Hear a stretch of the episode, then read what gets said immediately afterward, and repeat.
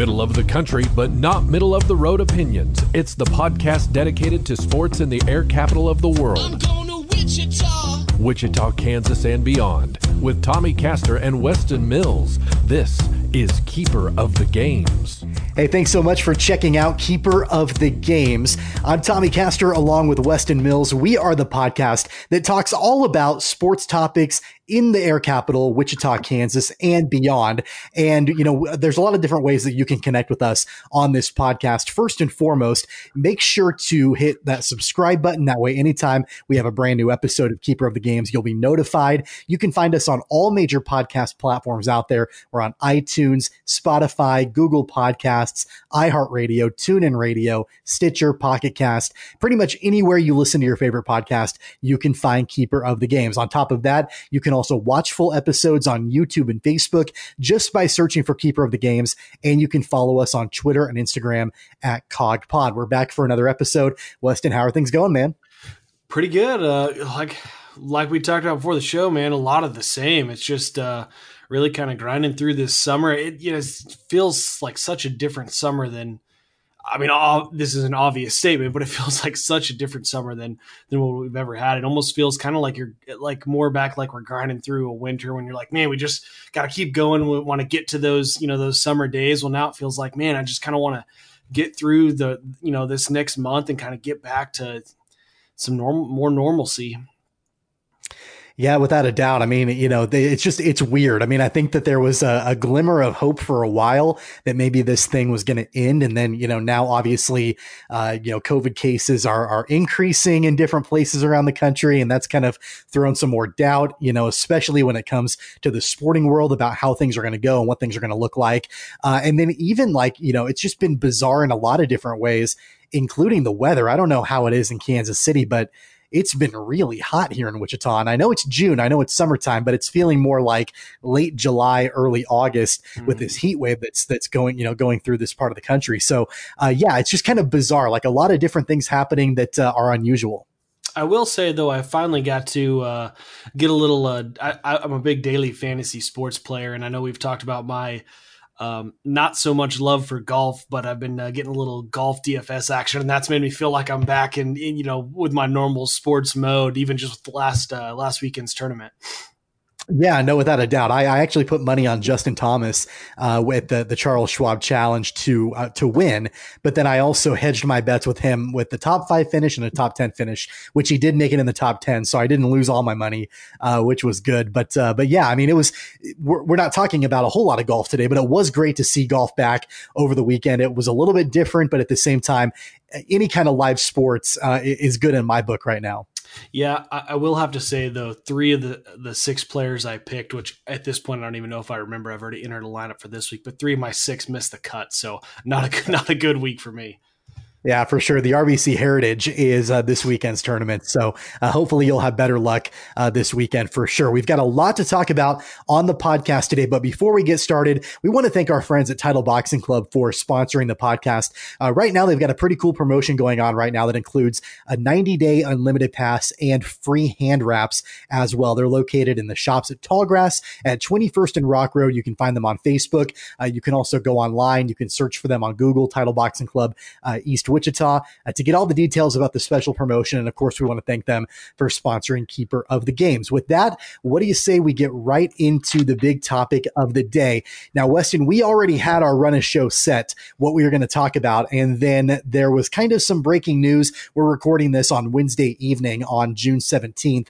Uh, but the big news has to do with Major League Baseball, which we've talked about quite a bit over the course of the past couple of months. And actually, even before then, right at the beginning of COVID, kind of about what was going to happen with the baseball season. And it's been in limbo and a lot of question marks around it. Uh, definitely a roller coaster where Sometimes it looked pretty optimistic that baseball was going to be coming back at some point, but then recently pretty pessimistic as both the owners and the players have kind of been at an impasse as far as figuring out a deal for the 2020 season. Now, it does look like, and this has been kind of ever changing over the course of the last several hours uh, from the time that we're recording this, but it does look like the owners and the players at least are making progress towards a final plan, which at one point, even just a few days ago, didn't didn't look certain at all. I know that we're a ways away from it, and we're going to talk a little bit about what this proposal looks like. But I would imagine that th- there's got to be at least a growing sense of optimism uh, from the players, from the owners, from fans that maybe there will at least be some semblance of a 2020 baseball season. Yeah, absolutely. And I, and I think this kind of just echoes to some degree what you and I have been saying for, for weeks on this now is ultimately money, money talks and, and they're ever, the parties were going to find a way to make this work for both sides. You know, I, you know, I don't know whether the owners were kind of bluffing when they said that they were going to be losing money you know, if they ran X number of games and the players called their bluffs. But nonetheless, whether the truth or not, there was a way for both sides to find money to be made here. There's just too many, too much, too many high dollars to pass up and not get this done. So it sounds like, from according to, there was kind of a little bit of, um, it was Jeff Passan, and I can't remember who was the other guy that was kind of breaking the news. Was it Ken Rosenthal? Ken Rosenthal was a part of it. Jon Heyman's been a part of it too, John as Heyman. far as kind of breaking it down.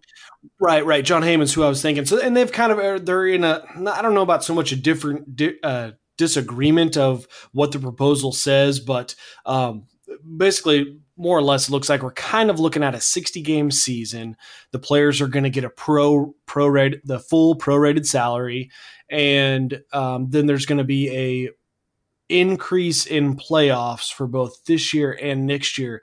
And I'll be honest, I'm unclear whether they're saying so it's I mean the, the word he's using is expanded playoffs and I don't I would take that to mean more teams, but I'm also not positive if what it's me if there's some sort of financial implication. Now, obviously, more teams mean more players that make the playoffs get playoff money, but I don't know if it also means there's any type of increase in revenue share with that. Um, you know, I think that would make sense, but I was just not 100% clear from what everyone was saying what exactly that meant when this news first broke uh, around mid afternoon or so on Wednesday afternoon, it really looked like there was pretty much a deal in place. I mean, that was kind of the initial reports. Uh, and a lot of it stemmed from Commissioner Rob um, Manfred and uh, Tony Clark from the union, who came together. They had a fairly productive meeting, the two of them, to try to figure something out. Well, since that time, and, you know, obviously, uh, the later that, you know, you listen to this podcast, things may change because it's kind of like we mentioned mentioned, it's kind of ever changing uh, as the you know this recording goes on. But as of right now, at least a couple of hours later, these writers that were reporting on the deal to begin with have sort of backed off the terminology of the word deal and they've kind of replaced it with the word proposal. Like nothing is done yet and it, it does eh, there there are reports that the players are not super thrilled with it you know and that there there still may be more negotiations to come. They're not super thrilled about the the number of games. You know players want to play more games and that's been one of the big sticking points for a long time. You know the the players were coming back with you know many more games being played. The owners were coming back and saying, we want to play fewer games. And, and really it comes down to money, right? It comes down to the more games you're playing, the more that they've got to pay, you know, these players. Uh, but, but it does, it doesn't sound like as of right now, the players love the idea of a 60 game season. Uh, and it, it wouldn't shock me if they were able to come to an agreement somewhere around that number. It might be closer to 70. Um, you know, I know the players would love to have, I think ideally an 80, 81 game season. That way it's exactly half, you know, of what the normal season would look like. Uh, but at this point, you know, I really don't know if there's that big of a difference between a 60 game season, a 65 game season, 70. I mean, like really at this point, let's just play some baseball. If we're only getting 60 games in, that's better than nothing. And that, you know, that, that really saves the game, in my opinion. You know, I, I tweeted about this uh, 24 hours ago and it looked like there was not going to be a deal at all. And the commissioner came in and was kind of pessimistic about anything actually happening. And, and I basically said, this threatens the future of the sport altogether. You know, if every other major sports organization can figure something out and it comes down to the money being the impasse between the owners and the players, that completely threatens the future viability of baseball, in my opinion. Yeah, I mean, I, am going to disagree with you a little bit there because I feel like this is, you know, there's there's all sorts of waves we go through in sports. Like it, it, the one I think of off the top of my head is when when players were kneeling for the anthem, and there was an outcry of folks saying, "I'm done with the NFL." ultimately, you know, and I'm going to steal this from Big Cat uh, over at Barstool. He, you know, he he kind of his take was, as a sports fan, what are you going to do? I mean, you say you're not gonna, but if you love the Royals, you're not gonna tune out the Royals because of you know some shtick that happened last year. And and I, now I do say to your point, I think where you run some risk as a league as that casual fan, and that's kind of the, the balance you want to keep. To I mean, if baseball wants to move back, I mean they've been past obviously a long time ago by football and passed by the NBA, and they're really the third sport with hockey, you know, right there on the backside, and, and maybe even you consider golf too, and that it's kind of its own category. But you got to have those casual fans if you want to really grow the sport. So I do get it from that aspect. I, I, I think a lot of it though is, I mean, they're they're really the only thing going typically in a summer. Um, but one thing that I do think is is interesting with this, that the players want more games, and I get that the money is the reason why they want more games. But essentially, right now, the proposal is 60 games in essentially 70 days, I think is what I saw, which that's a lot of baseball to be playing back to back to back to back. And I would imagine that if, you know, they're trying to push for 70 or 81 games, you might be forced into an even, even tighter window. And at that point, you know, I think I, I wonder if the players in, in the MLB PA will essentially run themselves into a window later on down the road if there are, you know, questions of safety and those kind of things they can be pointing back to this and say hey look you wanted more games and less days back in in 2020 when that was going on. And you know why are you pushing for it now? Now baseball doesn't quite have those same strong safety talks that you see. Really football i think is probably the, the sport that catches the attention of that mostly. But i do think this is kind of an interesting thing that the players are pushing for.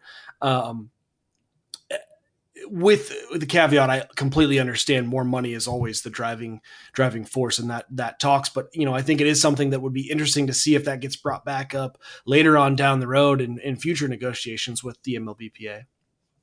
You know, every sport has labor grievances like that. That's just what it just happens. You know, and when you've got a, a big body of employees and they're represented by a union and it, there's a lot of money involved, there's always going to be negotiations. Sometimes those negotiations break down. You're going to have lockouts. You're going to have strikes. You're going to have work stoppages. Those things happen and they happen in every major sport. But at the same time, I'm not sure that there's a sport that has it as frequently and as uh, heated historically as baseball has had between the players and the owners. And, you know, the last time that something this big happened was back in 1994 and, and with the, the, the, the strike that the players went on uh, that canceled the World Series that year that was a huge blow to baseball. Now, obviously, the sport itself has survived over the years, but I'm not sure I would say the sport has thrived. I mean, maybe financially, in some cases, it has, but at the same time, you know, you were just talking about the big three and even the big four in sports and with hockey kind of right there. You know, baseball kind of, in my opinion, as far as overall popularity, lags behind the NFL and the NBA. And you know, I think a lot of it has to do with just sort of the style of the game, uh, but it, but also I think a lot of it has to do with the fact that the the business part of the game has gotten in the way so many times over the course of the years. This is a, a blatant, uh, a blatant example of that dispute that has been ongoing forever in Major League Baseball, and it just is ugly. And you know, it's it's kind of it's it, it's sad to me as a baseball fan to know that there are other sports that yeah they might have some labor grievances over the years, but nothing like in the world of baseball. I'm hopeful that they're able to work something out. I think they will. But as far as the optics and as far as the PR in Major League Baseball, this has not been good for the game. Yeah, and the only thing I'll add to is I feel like baseball in the last few years has come so far in trying to push this narr- push away from this narrative that baseball is like a rich suburb sport you know with the cost of travel teams and gear and, and all this year-round baseball that was making the sport so expensive for young kids to grow up and enjoy. And they've done a i feel like they've done a great job over the last years to, to push into urban communities and really try to help grow the game. And then when you put something like this you know uh, essentially a money dispute between billionaires and millionaires. And, I, and what I've said before, we're getting lost in the shuffle of those kind of those fringe guys who I mean, they make a lot of money, but not like that. Um, but nonetheless, what is seen in the media is this argument between billionaires and millionaires. I think it kind of pushes back in that wrong direction of, of that stereotype that they had previously of, you know, hey, this is this sport is just for rich, rich folks in the suburbs. And, um, you know, I don't think that's going to help the game at all. Well, and when you look at, you know, the the reason why all this started, nobody's at fault. The players aren't at fault, you know, because of COVID-19. The ownership is not at fault because of COVID-19. Major League Baseball is not at fault. But the way that they've handled it, uh, it's not that's not been good, you know, optics whatsoever. And I would argue that now more than ever, people people want to watch baseball. Like they want to they want their sports back. This is the time of year. There's a reason why baseball has always been called America's pastime, you know, and they haven't had an opportunity to be able able to escape, you know, from what's been really heavy over the last few months or so. Hopefully, they're able to work out a deal. Uh, but here's here's kind of a couple interesting things about this deal uh, before we move on. So this is the overall framework between Manfred and uh, and, and, Tony Clark from the union. Uh, so of course, we talked about the 60 games at 100% full prorated pay waiver of grievances so the players union cannot come back and file any kind of grievances against the league 16 team expanded playoffs for two years, universal designated hitter, which I think is big, uh, and several other uh, other things as well. Now, the players, again, this is all from Jon Heyman. Uh, the the players don't like the 60 games, but really, their only other option is to turn it down, and then the commissioner will be mandated to put in a 50 game season. So it's right now, it's either kind of around that 60 game deal, or the players could turn it down and play less, uh, which is not what they want, you know, whatsoever. So uh, th- there there is some work to be done. I think you and I are both hopeful, though, that you know within the next 24 hours, uh, or maybe even 48 hours, that there will at least be the framework of a deal in place. Yeah, I, I I'd be willing to say that for sure within the I, I, will bet that within the next 24 hours a deal will be I would even say done other than you know the small details or, or of signing or whatever but they'll they'll be able to announce hey we're starting baseball again on this date. I think the it, this is a lot of last second posturing to get that small little detail here or there that either side is wanting but I, I think it's it's all but done at this point you know the one question though to you know everybody has in their mind that very few people are actually talking about is hey if they can work out a deal that's great that's awesome. But the only thing that's for sure about the covid-19 world is nothing's for sure True. you know and so they might be able to put a deal together but you never know you know the way that you know health things work out. And, and we don't know what that means for fans in the stands. We don't know there's a lot that could happen. You know, what happens if a player gets infected or a team has an outbreak or, you know, so uh, everything has got to be a little bit fluid, I would think. Uh, but at least having, you know, being able to take steps to at least make progress to have an attempt to get the sport back. And I think that would have been the saddest thing in the world if all the other major sports were able to work out something and Major League Baseball couldn't even attempt to get a season restarted. I think that would have been really sad. Yeah, absolutely. Especially since baseball is really primed to handle uh, this kind of COVID crisis or a health crisis, maybe more so than any other sport, just because, you know, one player, you know, has to be out for a little bit really doesn't, uh, uh I think, affect baseball like it does other teams, whether it's a starter, you know, a, a LeBron James gets sick and the Lakers, you know, that's a huge blow for 14 games. Same with the, you know, the NFL. You get a quarterback or even like even just a starting corner or, you know, I mean, you can think of any position that could really make a humongous difference as opposed to baseball. Not that, you know, obviously Mike Trout's a big loss, but it's just more of a fluid sport right. where a guy's hitting 320 while his backup's hitting 260. You know, it, it is nom it's more of a nominal difference there, I think, um, oftentimes than not you got a pitcher that might miss a start or two. Right you know like it's kind of like they go on they go on the the 15 day dl you know mm. for for a while i mean right. I, I, get it like it's not good but to, you know the, i i agree with you the consequences are not nearly as dire i would think in the world of baseball if someone was infected by covid than in, in another sport for sure so we'll keep you posted on on all of that and the details and you know as soon as there's a deal that's reached um, we'll make sure to post that on the cogpod twitter for sure we're going to transition into football and talk about COVID uh, and and kind of hitting a little bit close to home, and that's just up the road in Manhattan at Kansas State University. Uh, reports coming in that several members of the Kansas State football team have tested positive for COVID 19. Originally, there were reports that two student athletes had tested positive. That number skyrocketed up to six and then was brought back down to four. So it looks like as of right now, there are four positive coronavirus tests within the Kansas State football team. Now, obviously, we're nowhere near the start of the season right now. So it's not like it's going to impact that whatsoever. But I would have to think there's got to be a little bit of concern in that program that now you've got at least a couple players testing positive.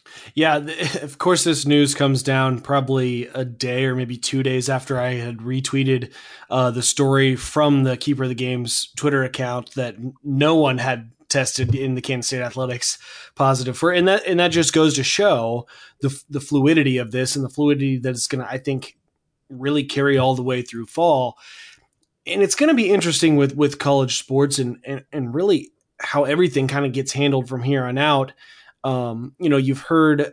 I think I heard like Ohio State, Oklahoma State, and I'm sure it's other programs. Those are just a couple that I heard about where they're having players sign a pledge that you know they're not gonna they're gonna wear a mask when they're in public. They're gonna you know, quarantine for 14 days. If they get sick, they'll take their have their temperature getting checked every day, and and making basically kind of helping, well, really cover the university on any type of liability issues they may have if if a player, uh, you know, were to get sick and actually you know be harmed by this. I certainly don't want to get into a discussion about, you know, players being compensated. We've talked about that at length on this podcast, but I would think that if universities are wanting players to essentially sign waivers about the coronavirus, but yet they're not willing to compensate these players for, for playing and they're sacrificing potentially or risking their health for no compensation whatsoever. I think that's a perfect reason why it's past due for these players to start being compensated. I don't want to start a discussion about it, but I just wanted to get that, you know, thrown out there for sure. Um, I, agree with what you're saying. You know, I think that, uh, you know, that there should be at least a little bit of a pause. Uh, and, and I think that it's important that whether you're in Manhattan or you're in Lawrence or you're in Wichita or you're at one of these universities and you're starting uh, your, your, sports schedule again, you're starting voluntary workouts, you're starting in person uh, practices, you know, things like that. I think it's a great wake up call and a great example that, again, the only thing that's for sure about coronavirus is nothing's for sure. And so, you may have the the the most well-intentioned plans on how you want to run things and then all of a sudden four members of your team get diagnosed. They have to be quarantined. Uh, you know you have to keep everybody else away from them. That can really throw a wrench into preparation and practices and workouts and things like that. So i, I think that we're going to see assuming that there's a season at all in college football uh, i think we're going to see some different kinds of preparation. I think you're going to see teams at different levels of preparation depending on how how badly their program's been impacted. Uh, I, I think it's just going to be kind of a bizarre year where nobody's really quite sure exactly how things are going to go. Yeah, and I I do think from a competition standpoint, I think it's going to give a fairly large leg up to to the, the bigger programs and the bigger universities. Not that they, I mean, obviously they're bigger programs for a reason, but you know when you've got, I I think to really help manage the situation, it's going to take some money and some resources from the university to be able to do it. And I think those who have a bigger health department, athletic training department, football department, athletics department, whatever, you know, I think it's really going to be able to to help protect themselves, the players, and ultimately what that does is put a higher quality product on the field. Um, but it, it, will definitely be interesting, especially when you have you know 18 to 22 year old kids, most of whom, if they test positive, are not to you know feel like they have any symptoms, not to want to be held out. Um, I will be curious to see if the NCAA or Big 12, any type of conference mandate certain things be done because I have been in locker rooms and I think more along the concussion lines where guys weren't going to go report symptoms because they knew what was going to happen if they reported those symptoms. They were going to have to sit out. And so I would imagine that would be a very, very similar thing here unless there is some sort of mandate from a conference or the NCAA as a whole saying you must test temperatures every day. You must, you know, check. You, you know, I, I don't know what else they would do other than checking temperatures. Um, I, I, can, I don't imagine they would have the infrastructure for all these college teams to be handing out actual COVID tests, you know, once a week or once every other week or something like that. I mean, maybe, um, but outside of that, I, I think you're it's going to be very questionable how this gets managed. Well, and what I think is really interesting, uh, and and I think it's telling about how this is going to continue at programs all over the country is you know, and you're you're the one that tweeted about it a few days ago that the university came out and said, "Hey, we don't have any positive tests at all. That's this is awesome." I mean, they initially reported no positive tests, and then boom, boom, now there's four. And you know, these were players that while they may not have been interacting with other players in the in the scheme of workouts and things like that on campus, they without a doubt were fraternizing with teammates outside of practice. Mm-hmm. So you have to wonder, all right, if there are four and these guys are close and they're eating together and they're hanging out and they're playing video games and they're doing all this stuff together, if there's four, there's got to be more. Uh, that's just the way that it's going to have to be. Now, depending on how significant the symptoms are, how significant their cases are, who knows? Uh, but at the same time, I would imagine, especially in a college setting, you know, in apartments and dorms and things like that, it's just going to be ripe for this, you know, sort of thing to spread. And, and, I think that that's, that's outside of the context of athletics necessarily. Like, I think just in general, I think colleges have a lot to be concerned about with in-person classes resuming in the fall potentially. And I know a lot of colleges are changing the way their schedules work and that sort of thing. But at the same time, I think it's, I, I absolutely agree with you. And I think you hit the nail on the head when you said it's going to be really interesting to see how these universities manage this. And right now it's a little bit easier because we're only talking about workouts. It's going to be even more interesting to see how they manage it come the season and when it's game time and how is it going to be reported? How is it going to be tested? What's the contingency plan? How's it going to work if all of a sudden all your quarterbacks are taken out. How's it going to work if your entire defensive line gets sick? What are you going to do? Uh, I think it's just going to be really interesting to watch how it's going to develop. Yeah, and the and the other aspect from this, and, and maybe it, it's a little bit of a broader discussion about COVID as a whole, but the other thing that we're looking at here is we're talking about college campuses, and then obviously college football teams. You've got 18, 22 year old kids 99.9% of those kids that get it are going to be fine. I mean, that's just that the way it's going, the, that age group right. is, you know, not at risk really. So at what point also, but, and I guess where this is going. So at what point, you know, do you say, okay, we're not so much worried about them having it, but the problem being, right, you've got 65 year old special teams coach, you've got a 70 year old, you know, or a 45 year old head coach who's, oh, you know, overweight or you know the you've got a college professor that had recovered from leukemia. You know i mean all sorts of those little aspects it's it's it'll be interesting to see what what if anything they can do to maybe let those college kids live in their own bubble or be in their own bubble as much as possible so that it's saying hey look it's going to happen. We're going to have kids that are going to get this but they're going to keep it within themselves as much as possible. I mean and i, I i'm not suggesting that i know the answer to that or I mean to how to, to, to do that or, or whatnot. I just there are things there that make college athletics, I think, such a more unique situation than what we're looking at with the rest of the world or professional sports. And, and, you know, kind of on a quick side note, uh, Jeff Long, athletic director of the University of Kansas, uh, he he was doing an interview, uh, like an in person type question and answer deal, and he was kind of talking about what, uh, in his mind, what he thinks the football season is going to look like. And pretty much everything's on the table, you know, like th- there's really no definitive answer. So that could be potentially no non-conference games. You know, maybe you're only playing teams in your conference and not a bunch of traveling all across the country. You could be playing conference opponents more than one time. Uh, you know, that there could be situations where the stadiums are 50% full or maybe they're 100% full or maybe one game they're 100 but then all of a sudden there there are cases and that drops down to 50. So, I mean, the the bottom line is that I think the the key word is fluid everything is going to be fluid with every program, every sport. Uh, every situation is going to be different. There's not a one size fits all s- solution. And even when you have a plan in place, like we just talked about with Major League Baseball, that plan can be disrupted in a second. And so uh, again, I, I, wouldn't get too comfortable with any of these sports. I mean, I would take it on a day to day basis, enjoy it while you can, because you never know something might happen. Like I was, you know, thinking about, you know, PGA Tour golf and they just announced that for the second straight week, there have been zero players zero anybody that they've tested that has tested positive.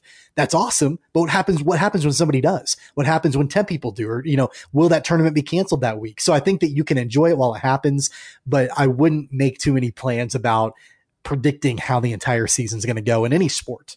Yeah, and that's a, that's a perfect point for you to bring that up because uh, that's why I've been enjoying golf, even though I don't normally, because I'm just happy to have something in front of me right now.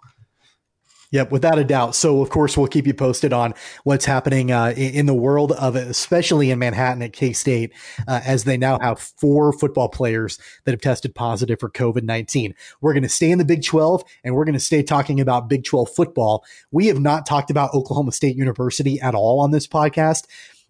And, and really, primarily because it's a different state, but it's not that far away from Wichita. I mean, it, you know, Stillwater is only about maybe just under two hours away from Wichita. Uh, so it's really not that far away, but we don't think about Oklahoma State as being super close.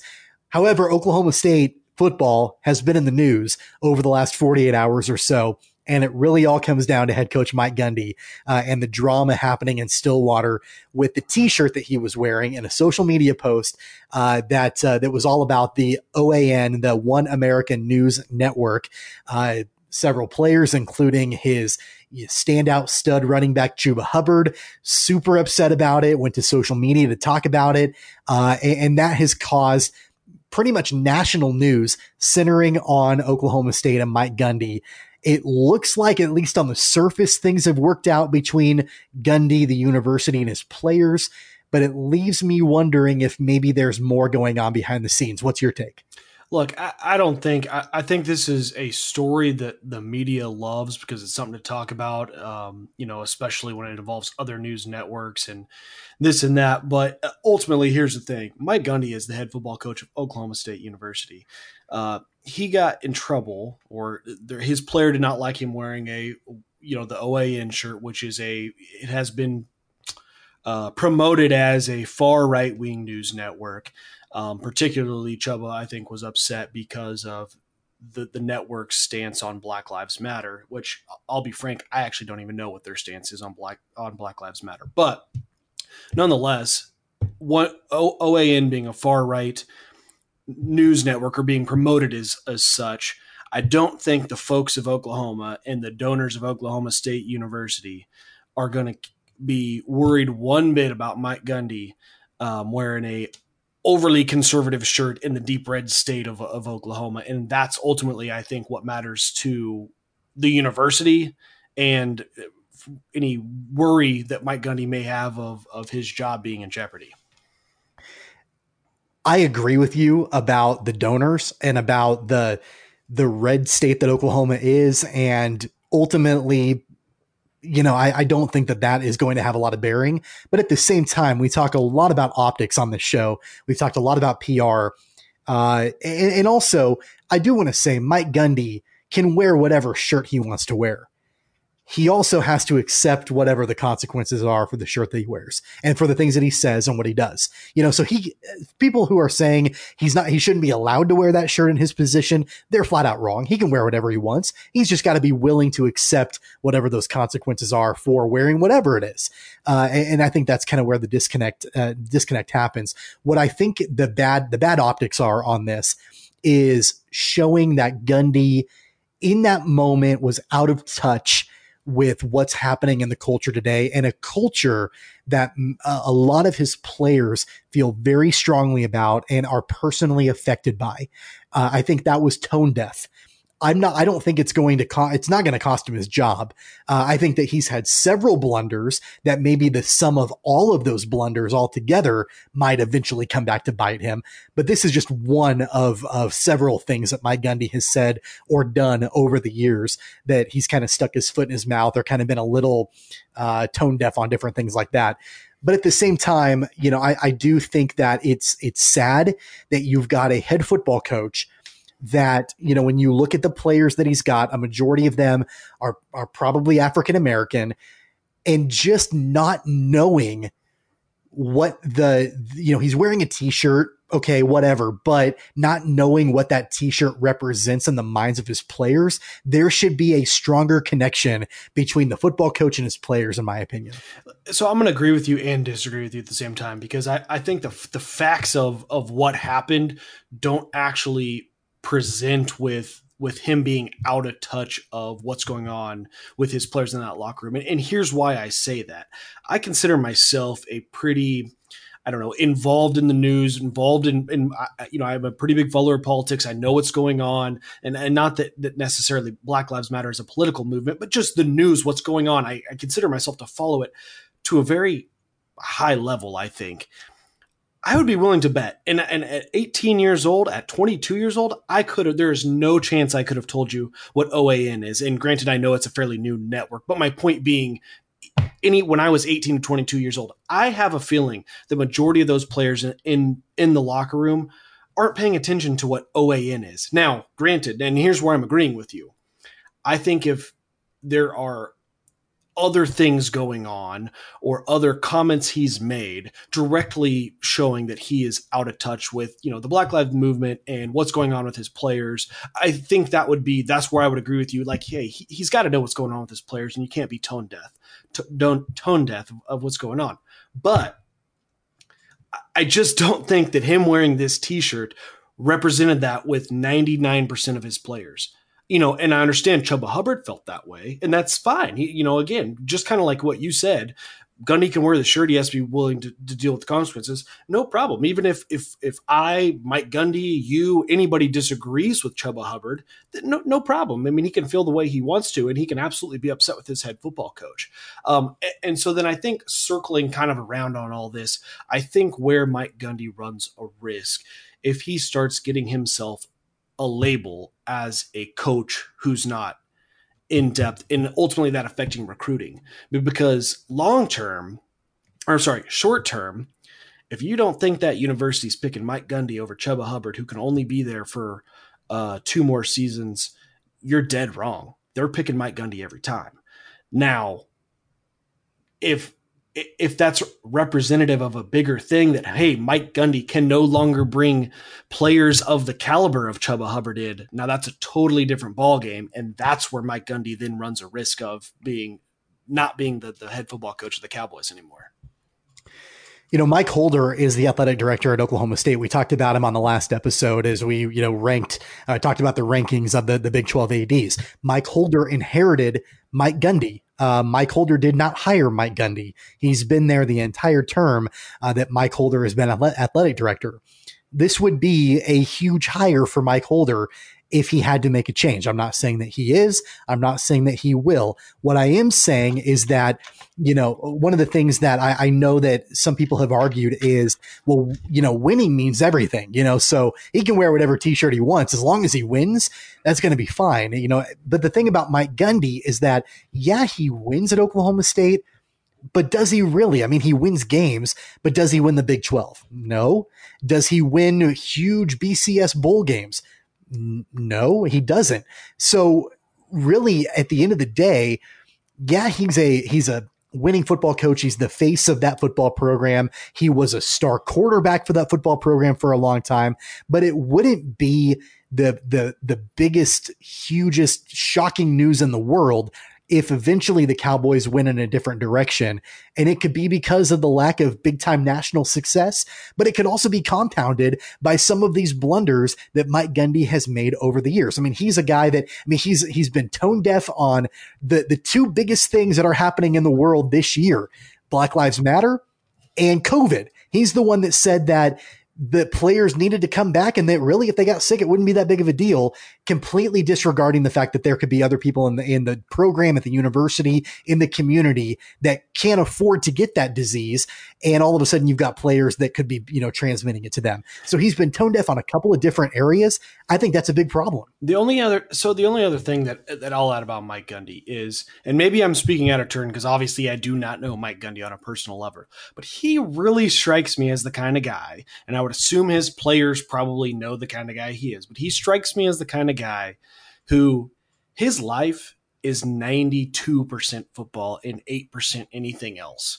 So I mean, to expect or to know, to think that Mike Gundy knows the the inner workings of what's going on with COVID is, you know, I think his players probably cut him some slack on what he says. And same with, you know, wearing an OAN shirt, knowing the depth of what that network has put out there. And again, that's not me saying it's right, wrong, this or the other.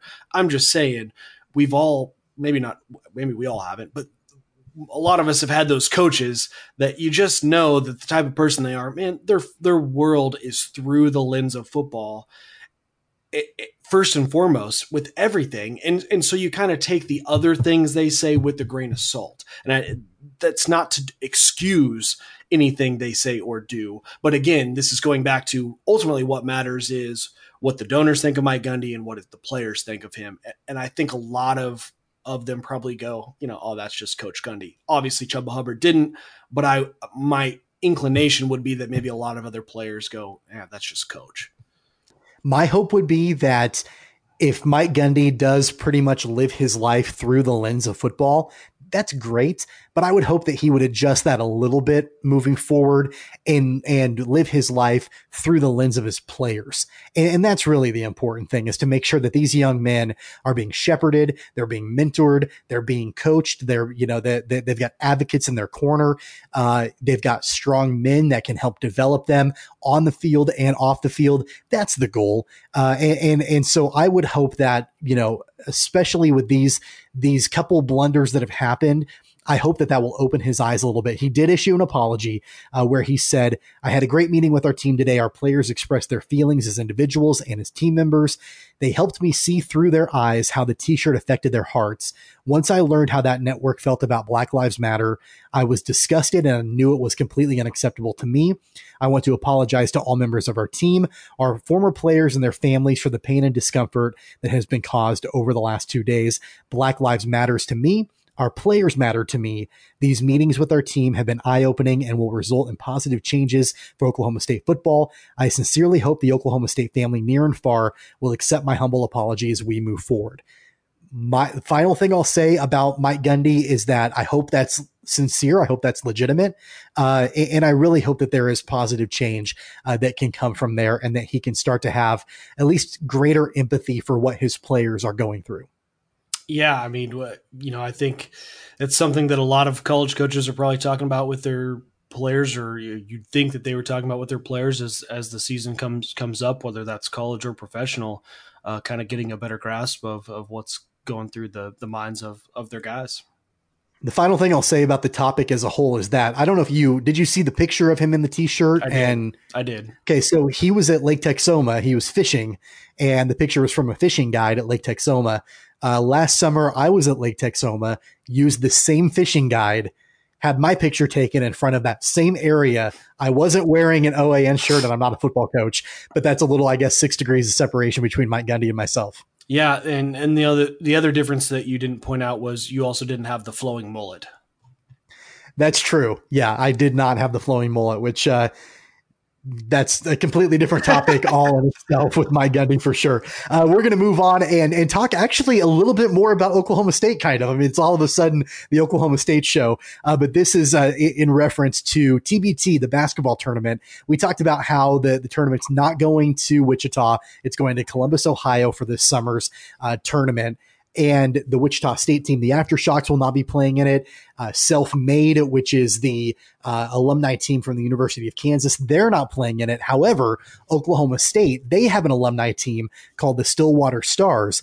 They actually added two Jayhawks to the roster. Tyshawn Taylor and Naadir Tharpe will be joining the Stillwater Stars uh, to play in this summer's TBT in Columbus, Ohio.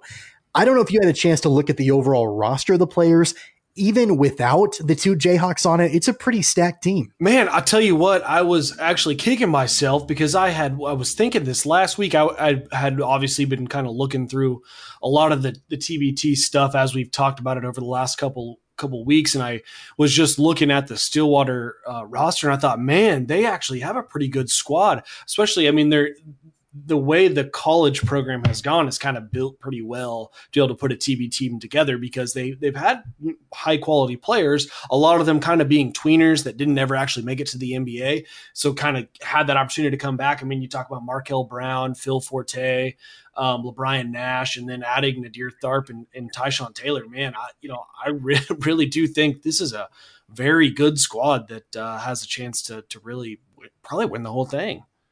Yeah, don't forget about Lindy Waters as well. You oh, know, yeah, on the roster. Right. I mean that that kid can can shoot like crazy. Phil Forte has got to be about 47 years old now. I mean, he he's kind of like the Perry Ellis of Oklahoma State. Like the guy just his name just haunts me because I felt like he played in Stillwater for like 13 years.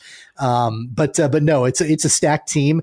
Um, I didn't. I really wasn't probably going to watch the tournament, and I don't know if I will. But if I do, I definitely have a team now uh, because not only are these some great players uh, from Oklahoma State, but the fact that they added Tyshawn Taylor and Naadir Tharpe, uh, that's that's pretty cool in my opinion. Yeah, absolutely. And I, I want to circle back around real quick on Phil Forte because I don't. Do you remember Keiton Page before Phil Forte? I think that's why we all that's why we all feel like Phil Forte was there for 15 years because Keiton Page and Phil Forte were the same human being. I swear they were.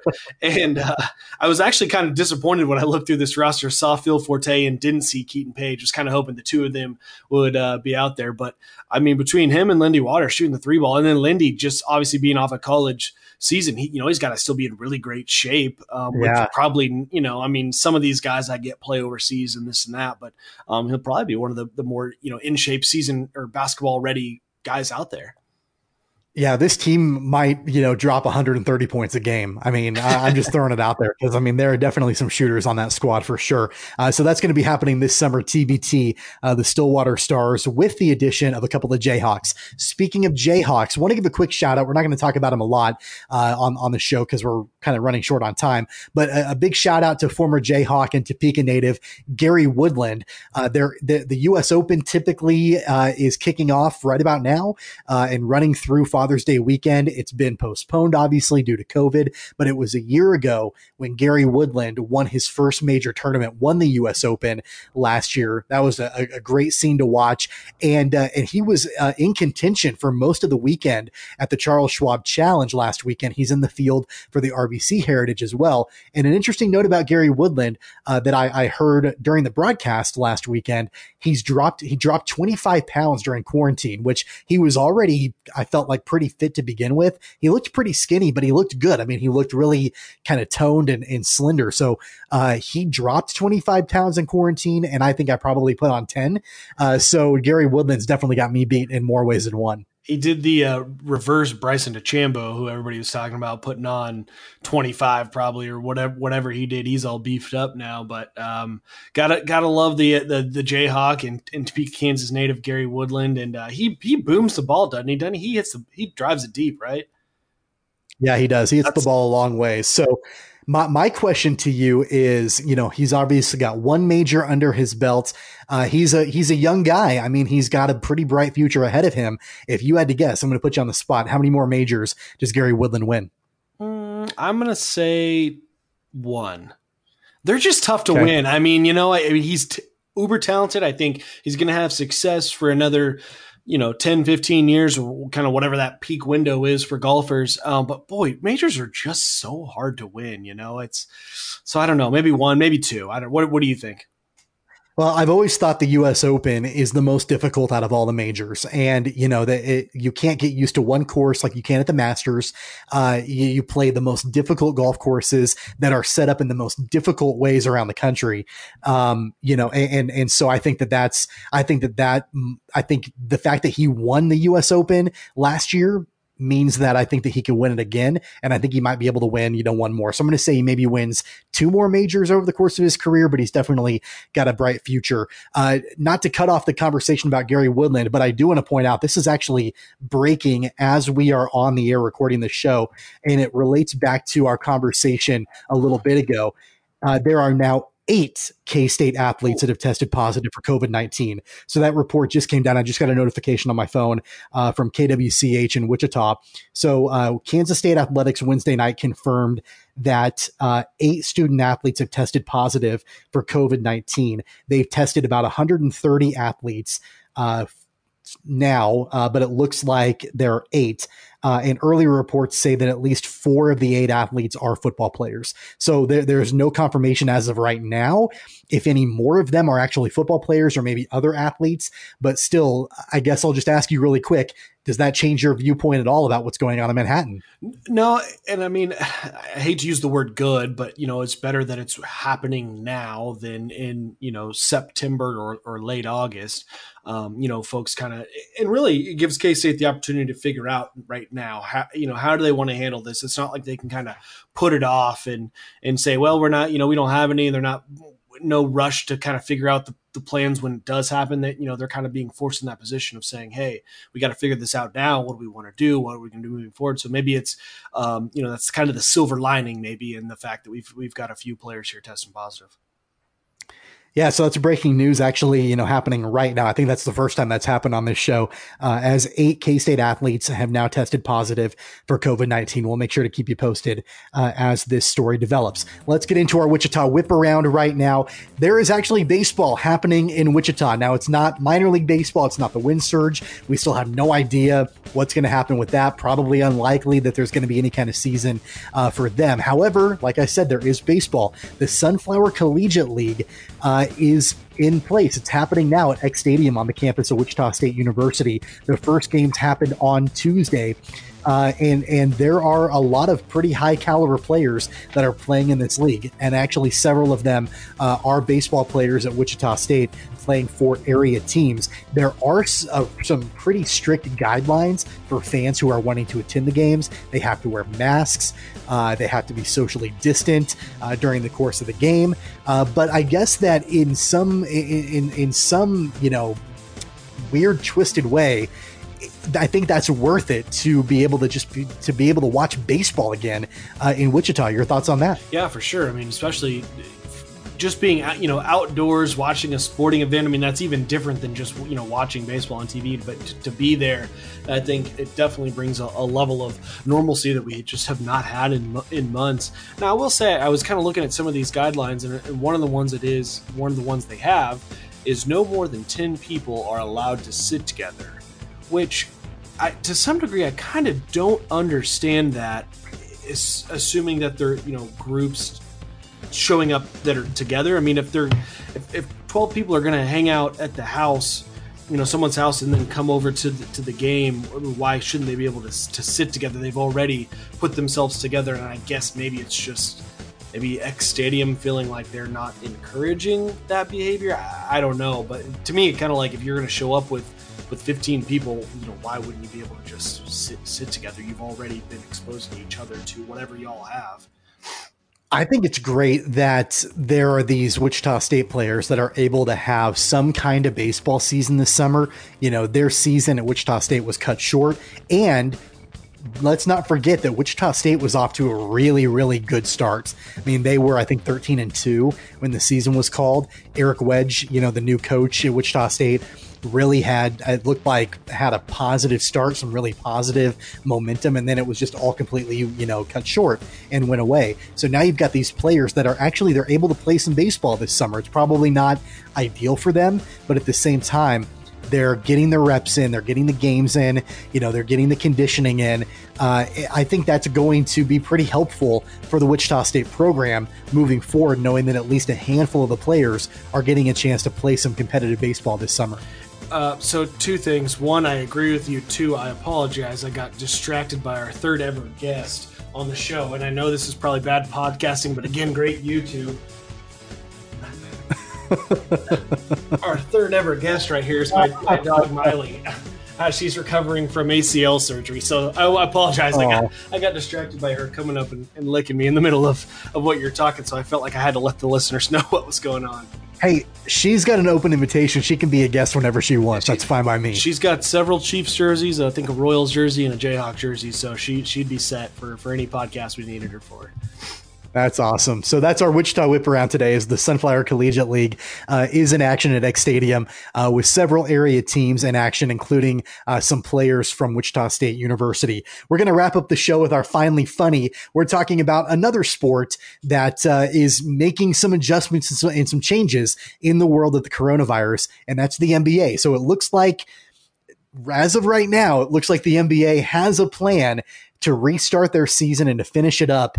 And it all has to do with Disney World, I suppose. You know more about it than I do. I'm not a huge NBA fan, but I know that there are some things in there that are a little bit humorous as far as their plan is concerned. Yeah. So one of the things I saw it was uh, Shams. I, I, always screw up his last name, but for anybody who follows the NBA, you know the insider Shams uh, tweeted that they're going to have set up a uh, NBA is going to create an anonymous hotline to report potential violations of protocols in Orlando, which I think creates for very. I mean, uh, one, I think the visual of you know take a just you know someone the size and stature of Dwight Howard or something calling an anonymous hotline to report that one of his teammates you know ventured off to arrest to, to the Applebee's you know two parking lots over. I think is just a funny thought uh, let, let alone but also just thinking about these players knowing that they're probably going to be fairly bored I would think you know from their normal lavish lifestyles that they live and kind of being quarantined in this bubble, I can't imagine some prank calls happening and uh, you know the same kind of shenanigans that you. I kind of think of it back to your, you know, your summer basketball team and what all your teammates did uh, when you're off on a weekend tournament, or or you and your college buddies. That kind of that same kind of shenanigans. I just picture some of these NBA players doing, which uh, creates for pretty interesting uh, thought process. Yeah, it, it's it's funny to me that you know you've got these guys that are are millionaires for the most part, you know, and they're grown men. Now they're playing a sport, but they're grown men, and all of these protocols are in place for them that they have to follow, and they have to live in this bubble. And then if they if, if they see anybody doing anything wrong, they have to call the hotline and report it. And it it does. It just seems very elementary school to me. It seems very summer camp ish, I would suppose. Um, and I would, I think it would be awesome if they had like former NBA players come in and, and they were like the, the RAs of the dorms, you know, or they were like the hall monitors. Yeah. Like they have to like they're in charge of these players. You know, I just think that'd be really funny. That's not going to happen, but I think what would be even great and the NBA might be missing a huge opportunity here is to turn this into a reality show. Like put Absolutely. cameras in these hotels, film it, put it on TV, because I think the world wants to know what it's going to look like in that NBA quarantine bubble. The NBA markets their players better than any other league anywhere, I think. And so I think this definitely will lend to some incredible content outside of the basketball that they're going to put on the floor. I, I'm I, I consider myself, you know, a, I like the NBA, but it's not one of my favorite. But I am very excited to see, really. I mean, let alone the the product they're actually putting on the floor to all the shenanigans that happen at the hotel. I think it's going to be a fun couple months with the NBA. I'm not sure I've ever said this on record on this show, uh, so this might be the first time I've actually ever came out and said this. I hate the NBA. I've always not, I don't want to say I've always hated it. I've hated it for probably the last my adult life. I liked it when I was a kid. I don't like it now. Uh, I think it's less about the sport and more about the spectacle, which I'm not a huge fan of. Um, but but that being said, uh, it's kind of like you in golf. Like if there's some kind of sporting event on, I'll watch it yeah. at this point now. Um, but some of the other more bizarre things about this whole bubble plan uh, at Disney World for the NBA, uh, I know that Kyrie Irving is not a fan of the proposal. It sounds like he's tried to rally players against the plan, even telling them that they could start their own league, which seems a little far fetched to me, but that's one of the things. Then the other thing I want to point out too, and I'll get your thoughts on both, uh, is that I read a report that Disney may actually let the players watch unreleased movies that the rest of the general public has never seen and may may never see like unreleased Marvel movies and things like that just so they have things to do it's just it's crazy that we're talking about that sort of thing. Yeah, uh, and really, especially with Kyrie Irving, I mean, he's been on record, and I think he's changed it since. Been on record believing that the Earth is flat. So it's not, you know, it's not too crazy to think that he's not going to be in on this bubble idea and trying to think that he could come up with his own uh, basketball league that would compete with the NBA. But uh, all in all, I, I, like I said, I'm very excited to see all the content that comes out of this. I think it'll be good, and and ultimately, kind of wrapping in with multiple things we've talked about throughout the the show Uh, just glad that we are really starting to put some normalcy back in front of us. You know, we're going to get some basketball. Looks like we're going to get some baseball. We're at least still talking about football. Like we are so close to being back to, to the, the, the normal world of sports that we used to know.